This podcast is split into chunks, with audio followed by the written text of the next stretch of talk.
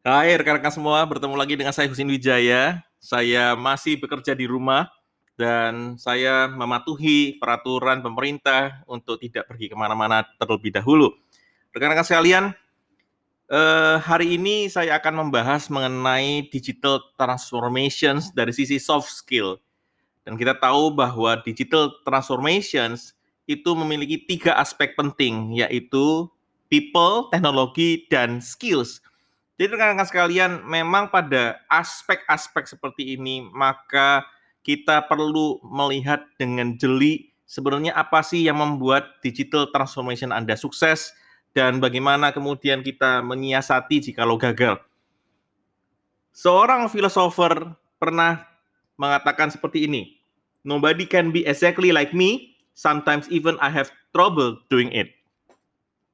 Dengan sekalian, di dalam transformasi digital, yang selalu menjadi halangan utama bukan di dalam area-area teknologi saja, tetapi berkaitan dengan area-area people yang selalu menjadi kunci utama di dalam keberhasilan sebuah transformasi digital di sebuah perusahaan.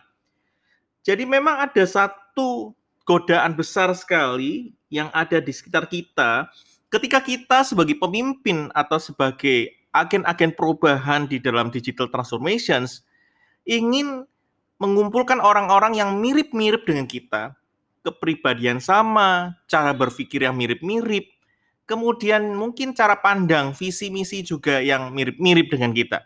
Jadi rekan-rekan sekalian, tanpa sadar kita sebenarnya sedang melakukan satu perkumpulan yang saya sebut dengan orang-orang yang mirip-mirip. Yes man. Jadi ketika Anda memiliki satu perkumpulan yang same preferences, baik secara auditori, visual maupun kinestetik, maka anda sebenarnya sedang merancang sebuah comfort zone, sebuah zona nyaman di mana Anda kemudian selalu menghindari apa yang saya sebut dengan misunderstanding.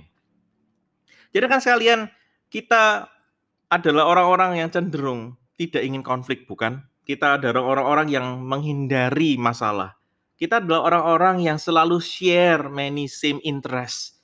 Bahkan kita adalah orang-orang yang feel more secure in our relationship jikalau kita berkumpul dengan orang-orang yang sama persis dengan kita. Jadi rekan-rekan sekalian, sebagai seorang pemimpin di dalam digital transformation, menurut saya Anda harus ya mencegah jangan sampai Anda berkumpul dengan orang-orang yang sama. Anda adalah orang yang harusnya bersama-sama dengan berbagai tipe kepribadian, berbagai tipe kepemimpinan, berbagai eh, ragam suku bangsa, bahkan agama, bahkan apa pun itu di dalam sebuah kelompok yang sebenarnya di dalam keragaman tersebut memberikan sisi-sisi nuansa perspektif, ide, bahkan juga bagaimana cara kita problem solving dengan berbagai aspek-aspek yang berbeda. Jadi rekan-rekan sekalian, jangan pernah selalu melihat masalah dari satu sisi saja. Kita tahu bahwa masalah tidak punya muka satu, tetapi masalah punya muka seribu. Jadi rekan-rekan sekalian, Anda harus 360 derajat melihat masalah. Nah, kalau rekan-rekan berkumpul dengan orang yang sama, kepribadian yang sama, visi yang sama, cara pandang yang sama, pengetahuan yang sama, skills yang sama, apakah rekan-rekan punya kemampuan untuk melihat masalah-masalah itu dari sisi-sisi yang lain. Karena Anda tidak punya pengalaman, tidak punya kemampuan atau kepekaan di dalam melihat berbagai sudut masalah melalui kacamata-kacamata yang berbeda. Jadi rekan sekalian, kegunaan dari satu tim yang inklusif, yang yang merata, yang yang yang uh, tentunya tidak tidak apa tidak selalu mirip sama dengan Anda adalah satu keuntungan buat Anda sebagai pemimpin karena karena di dalam simulasi, di dalam budaya yang paling penting adalah latihan. Anda berlatih dengan dini di dalam organisasi. Makanya saya selalu mengatakan bahwa Anda beruntung sekali bahwa Anda berada di dalam satu organisasi di mana Anda bisa melakukan simulasi-simulasi budaya, simulasi-simulasi di dalam problem solving simulasi-simulasi di dalam perspektif yang berbeda, tantangan yang berbeda, sehingga di sana Anda belajar untuk mengatasinya, Anda belajar untuk mengetahuinya, Anda belajar untuk kemudian dengan bijaksana menghadapinya. Jadi rekan-rekan sekalian, no matter how talented we are, we cannot do it all. Kita nggak bisa melakukan semuanya, bukan? Anda butuh tim. Jadi Salah satu hal yang perlu diperhatikan ketika Anda melakukan digital transformations adalah Anda harus mengizinkan berbagai orang-orang yang punya talenta ini, punya pikiran yang berbeda-beda ini, punya pengalaman dan semangat yang berbeda-beda ini untuk membantu Anda mencapai tujuan. Nah, rekan-rekan sekalian, saya tidak mengatakan bahwa keragaman ini akan membuat Anda resah keragaman ini akan membuat Anda kemudian berargumentasi, debat kusir.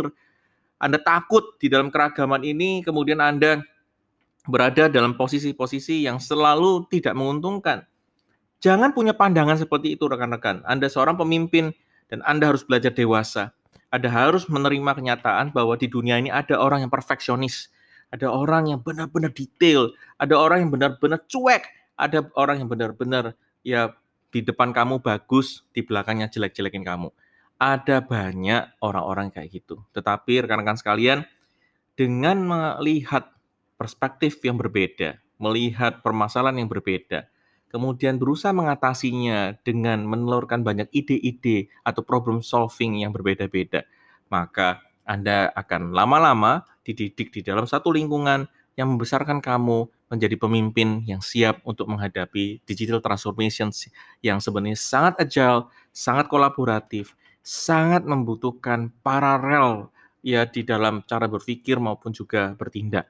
Sehingga rekan-rekan sekalian, di dalam konteks hal ini maka kepemimpinan Anda adalah kepemimpinan yang tidak hanya mengandalkan yes man, tetapi kepemimpinan yang uh, diandalkan kepada satu landasan, bahwa tim adalah tim yang inklusif, tim di mana uh, ownership of decisions ya menjadi bagian yang sangat penting.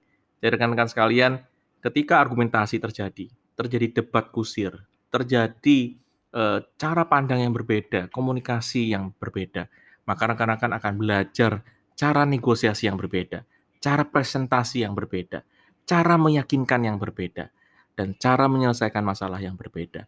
Dengan hal ini, anda menjadi pemimpin yang dewasa, pemimpin yang mampu mendorong terjadinya transformasi digital di dalam organisasi Anda.